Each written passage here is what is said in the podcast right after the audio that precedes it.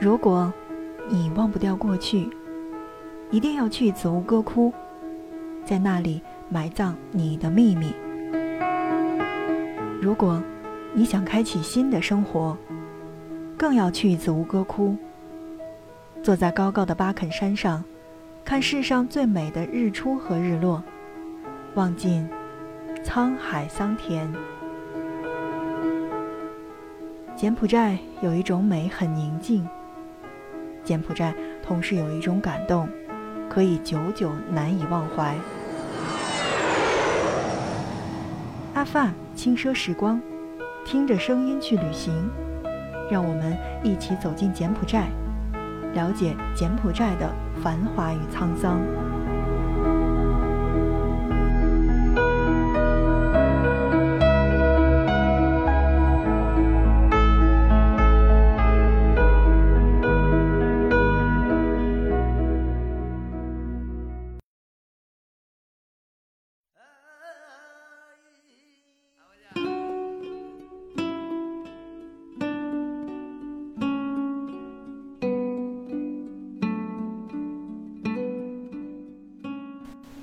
Hello，大家好，欢迎收听 FM 轻奢时光，听着声音去旅行。对许多人来说，柬埔寨这个东南亚小国是个复杂的存在。一方面，光芒万丈的吴哥窟吸引着每年数百万人前去朝圣；而另一方面，这个国家又显得如此低调而神秘，人们在脑海中总会将它与贫穷。和闭塞联系在一起。对于旅行者而言，吴哥窟无疑是柬埔寨最耀眼的一张名片。柬埔寨之行几乎可以等同于探访吴哥窟。对于这一点，吴哥窟确实是当之无愧的。自从1859年被印上第一面国旗开始，与中国的长城、埃及金字塔。印度尼西亚的婆罗浮屠并称为东方四大奇迹的吴哥窟，就是这个国家的骄傲和象征。这是世界上最令人惊叹的遗迹之一，任何人第一眼看到它都会心生赞叹与敬畏。它见证了神秘的古高棉王朝最辉煌的年代。要知道，今日时常被人们与贫穷落后联系起来的柬埔寨。在十二世纪时，曾经是东南亚土地上最强盛的帝国，版图包括如今整个的柬埔寨，以及老挝、泰国、马来半岛的一部分和缅甸的一部分。这个已经失落的伟大帝国，把灿烂的历史全部写进了吴哥的建筑和雕塑当中。正因为吴哥窟的光芒太过耀眼。长久以来，柬埔寨的其他地区经常被人们所忽略。其实，柬埔寨的魅力并不只是有厚重历史文化所沉淀的沧桑之美，更有无限的自然风光。阳光、沙滩、海浪与葱郁深幽的热带雨林相依相伴。在柬埔寨的南部海岸，绵长细软的白沙滩，湛蓝清澈的海水与五彩斑斓的海底生物。让人迅速的会爱上这里，但最为迷人的一点是，在深入泰国湾一角的西哈努克港周围的上百座小岛，许多岛屿与沙滩均无人居住，也从未被人工开采过，保留了最初的自然风貌。有别于邻国泰国的活力四射，柬埔寨的原始朴质。的整个的海滩更像是一个让人逃离尘世的伊甸园。对于更富有冒险精神的旅行者来说，柬埔寨的西北部和东部提供了广阔的探索空间。西北部荒凉的山脉中隐藏着比吴哥更加神秘的古老寺院，只有少数愿意接受旅途艰辛跋涉的人才能一窥它的真容。而更少有人去涉足的东部，保留了大片的原始森林。这里生活着柬埔寨的少数民族，是野生动物的家园，也是徒步游和生态游爱好者的天堂。在经历了吴哥王朝的强盛之后，柬埔寨的历史就写满了动荡与衰落。十三世纪开始，周边的邻国就开始蚕食柬埔寨的领土。十九世纪的柬埔寨成为了法国的殖民地。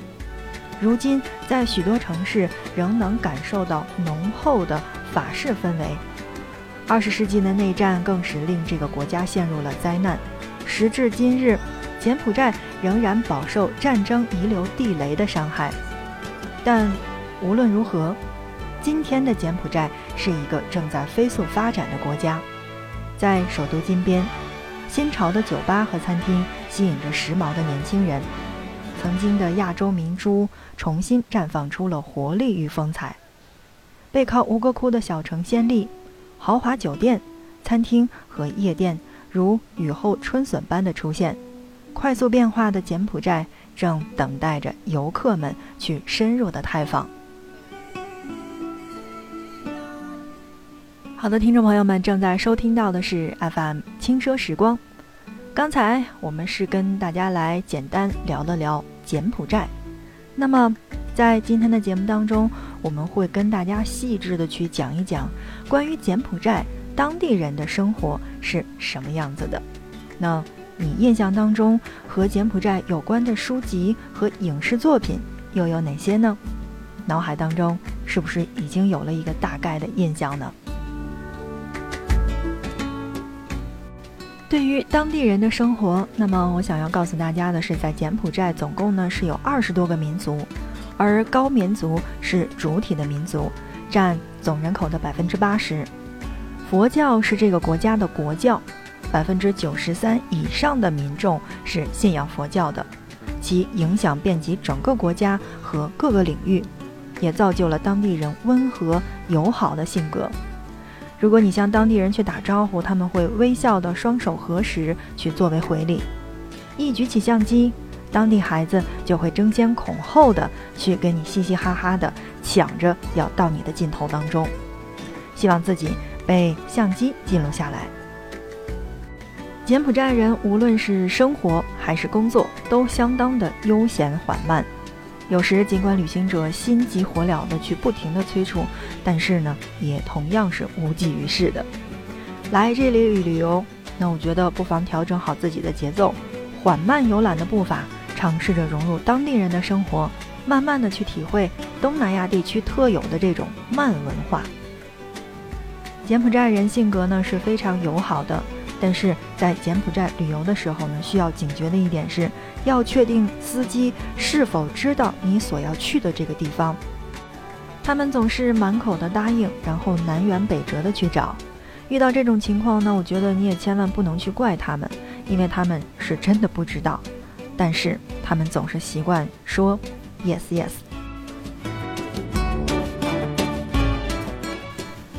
刚才呢，我是问到了一个这样的问题，说。你印象当中，关于柬埔寨或者说跟吴哥相关的影视作品或者书籍有哪些？那我想每个人的脑海当中出现的一定会是《花样年华》和《古墓丽影》。没错，那头一个应该肯定是《古墓丽影》。二零零一年出品的《古墓丽影》影片是根据《疯魔世界》当时的电脑游戏《古墓丽影》所改编的，电影版由安吉丽娜·朱莉出演。影片由四段动作戏组成，其中对场景利用最出彩的一段，正是在柬埔寨的吴哥窟的那一场。那电影于吴哥寺、通王城、塔普隆寺等地实地取景。这部电影让许多人知道了隐藏在丛林当中的吴哥古迹。同样，我就是其中之一。正是因为这部电影，让我好像就对吴哥产生了浓厚的兴趣。从此之后，我就喜欢这个地方，一发不可收拾。除了《古墓丽影》之外，那还有同样的一部出品于2001年的电影，是梁朝伟主演的《花样年华》。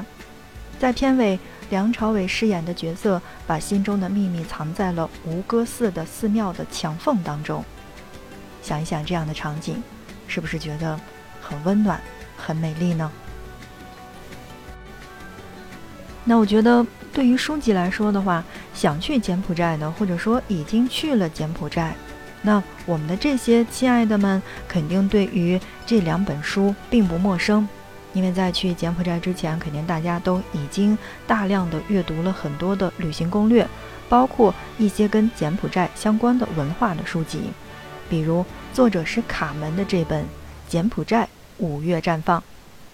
这本书将柬埔寨尽可能的立体的呈现在了大家的眼前，即使目前书中的价格信息已经是特别的过时了，但。这本书仍然让很多人的柬埔寨以及吴哥窟产生了浓厚的兴趣以及向往。除了柬埔寨五月绽放的话，那么还有一本书是元代周达观的《真腊风土记》，介绍十三世纪末古国真腊，也就是现在的柬埔寨的历史文化的中国古典，从。同时代者的角度去直观地描述了吴哥兴衰时的景象。为什么要跟大家来介绍到了这些我们的影视作品以及书籍呢？因为它是在我们去到柬埔寨旅行的时候的一个很好的敲门砖，让我们首先去了解上面的一部分历史。然后呢，我们如果在当地的话，其实可以请当地的导游来为我们具体的去讲解一下这些时刻的内容，以及我们所参观到的五个寺的各个景点的历史情况。这样的话，那我觉得你应该是不虚此行的。好的，亲爱的小伙伴们，那看看时间，我们今天的节目就跟大家说再见了。那在节目的最后，呃，想说的是。欢迎你的订阅，你的订阅是对我们节目的最大的支持。同样，你有什么好的意见和建议的话呢，也欢迎给我们留言。在今天的节目当中，我们是跟大家来简单聊了聊柬埔寨，来聊了聊柬埔寨速写，关于柬埔寨的那些概述是什么样子的。那在下一期的节目当中，让我们依然游荡在柬埔寨，来关注柬埔寨的其他方面的旅游问题。本期节目就是这样，感谢你的收听，我们下期不见不散。